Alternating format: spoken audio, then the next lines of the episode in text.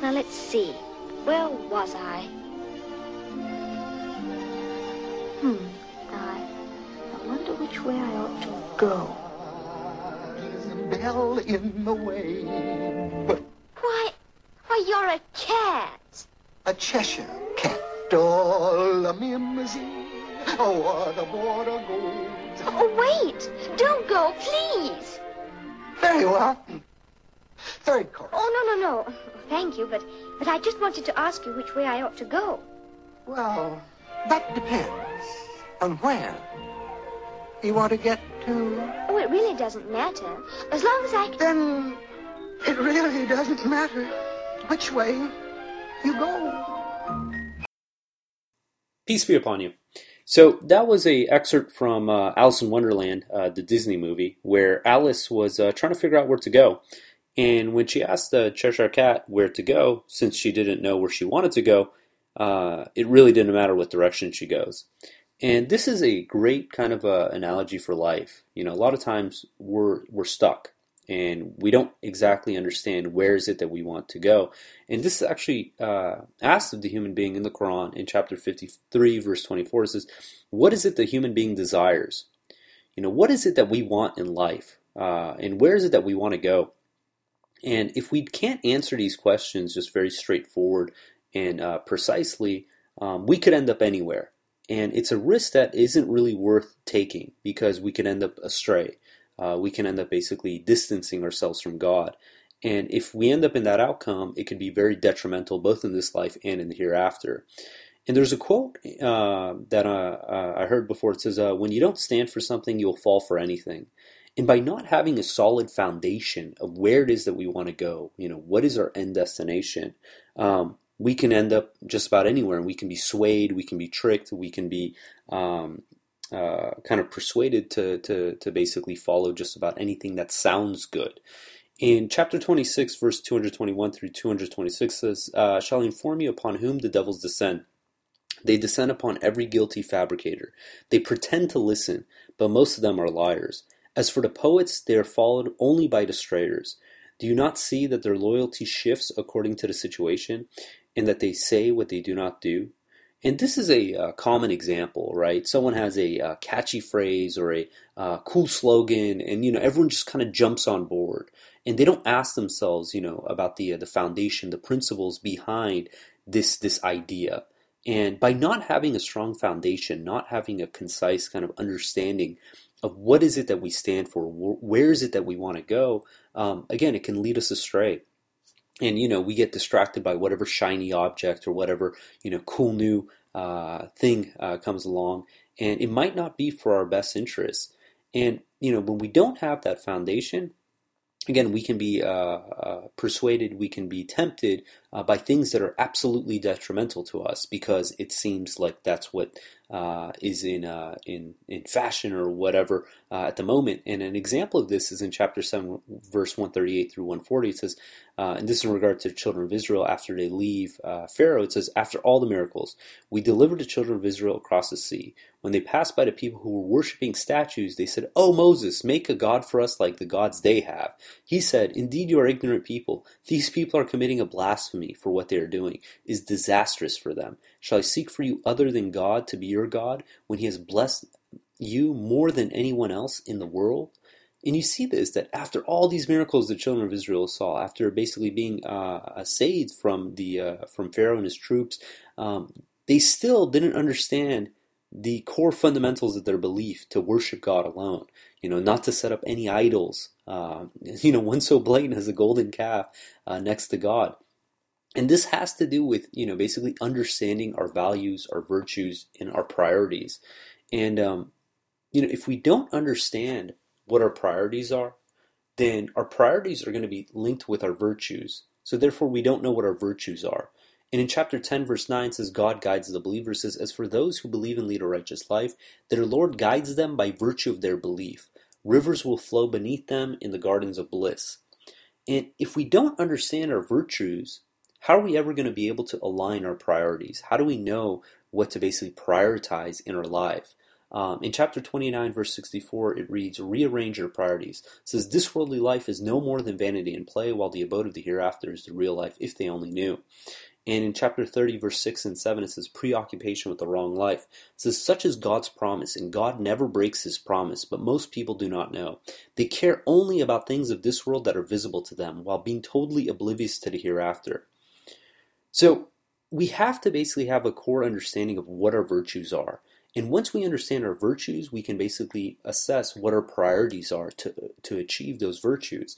So again, it comes back to the fundamental, question: What is it that we want? What is it that we're we're aiming for? What is it that we're going to spend our time praying for, searching for? Uh, you know, basically growing to to aspire to. And you know, there's uh, Abraham Maslow put together a uh, uh his uh, little pyramid as far as the, the desires of a human being as they they progress. And the uh, the first desire is the uh, physiological, right? Breathing, food, water, um, uh, warmth, uh, shelter, these kind of stuff. And then it's safety, uh, love and belonging, esteem, and self actualization, which is the highest uh, form of um, of human desires. And you know, we have to ask ourselves, like, when we're searching for something, when we're praying for something, when we're spending our energy and resources to a- attain something, what is it that we're we're asking for? And a simple way to basically um, assess this is when we pray for something, ask yourself, why do you want that? You know, what is it that you're hoping to achieve by having that? And um, a lot of times, you know, the, the natural things most people pray for are things of this world, material possessions, which is natural. And in all honesty, it's something that God advocates in um, chapter 40, verse 60, it says, uh, supplication, a form of worship. It says, Your Lord says, Implore me, and I will respond to you. Surely those who are too arrogant to worship me will enter Gehenna forcibly. And what this tells me is anything we pray for, if we're asking God for it, it shows that we understand the system, that God is the one who answers our prayers. God is the one who uh, allows provisions for the people. And by imploring God, we're understanding that relationship. But we have a limited amount of time on this planet. We have a limited amount of time in the day.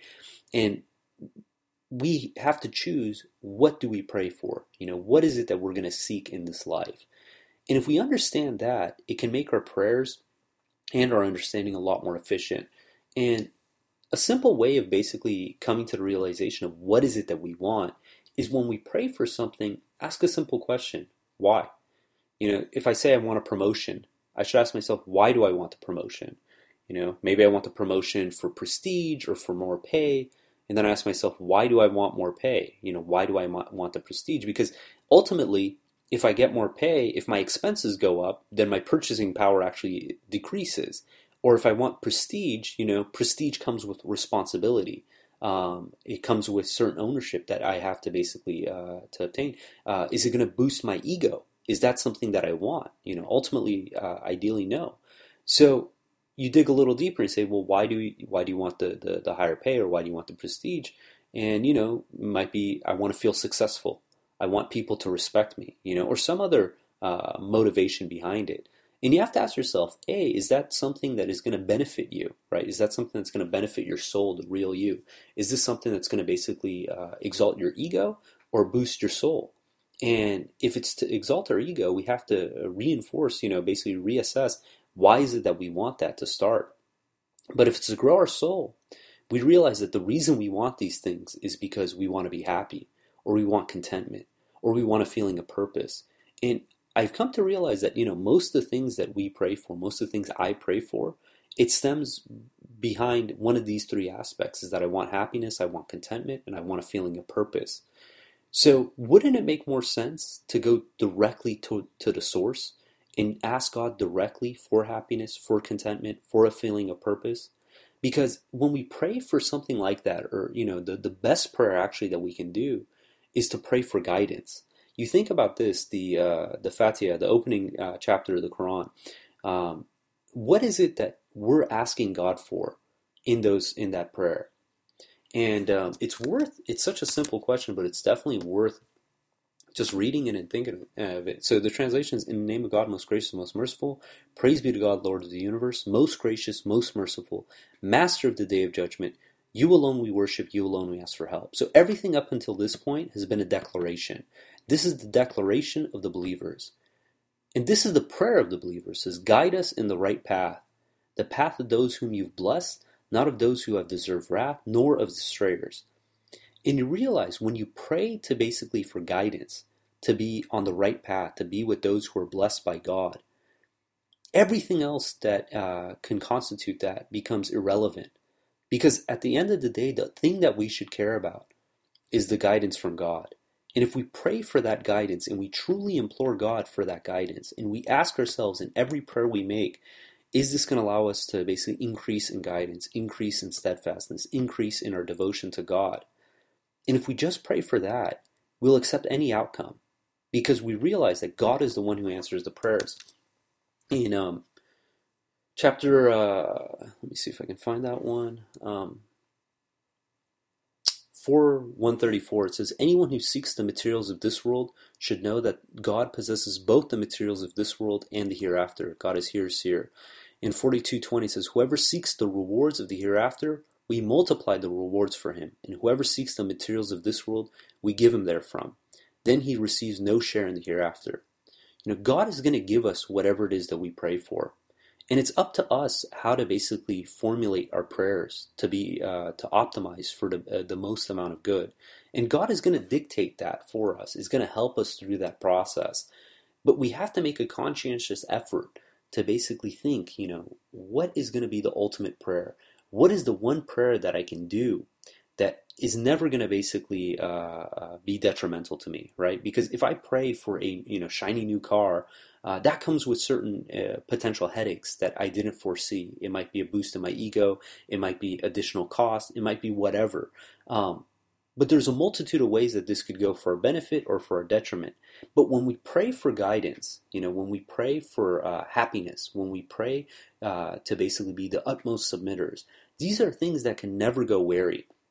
And um, it reminds me of something I read recently in regards to uh, Amazon CEO Jeff Bezos.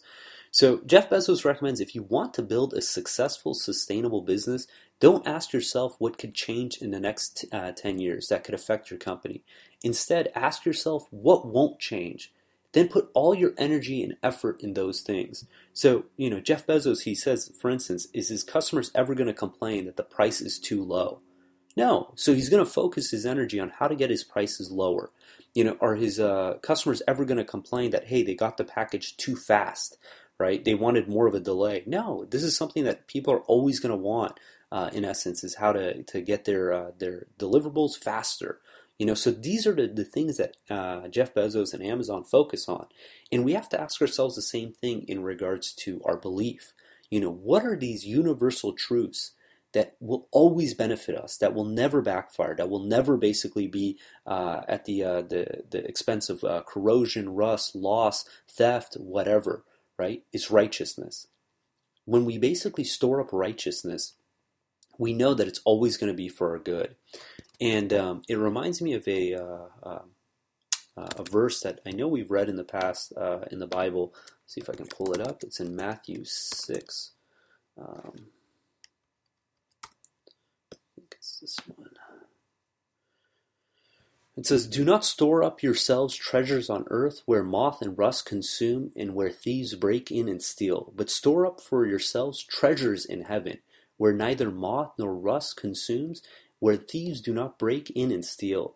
For where your treasure is, there your heart will be also. You know, so we need to pray for what's going to benefit us, right? Um, ultimately, any prayer we do to God, imploring of God, is good. But as we grow in submission, we need to basically refine our prayers to make them the, the most efficient, the most optimized. And uh, this shows a degree of belief. Um, and in uh, 1828, it reads, You shall force yourself to be with those who worship their Lord day and night, seeking him alone. Do not turn your eyes away from them, seeking the vanities of this world. Nor shall you obey one whose heart we rendered oblivious to our message, one who pursues his own desires and whose priorities are confused right? When we basically align our priorities, when we align our virtues, when we understand what it is that we're searching for, and we spend our energy and focus to basically achieve that, that core fundamental belief, you know, we will never be uh, uh, we'll never be at loss. We'll never be uh, discouraged. We'll never be upset. And um, it's something that ultimately is going to give us the happiness, the contentment, the feeling of purpose when we have the, uh, the guidance that God provides to us, when we attain righteousness. Um, it's something that is going to benefit us today and all through time. And on that note, God willing, we're going to end there. If you guys got any comments or questions, hit us up at qurantalk at gmail.com. Uh, and if you got a chance, you know, we'd love a, a rating on uh, uh, iTunes. Uh, hopefully, uh, try to move up the, the ranks, inshallah. And um, if also uh, hit us up on Twitter at Talk Quran. Until next time, peace and God bless.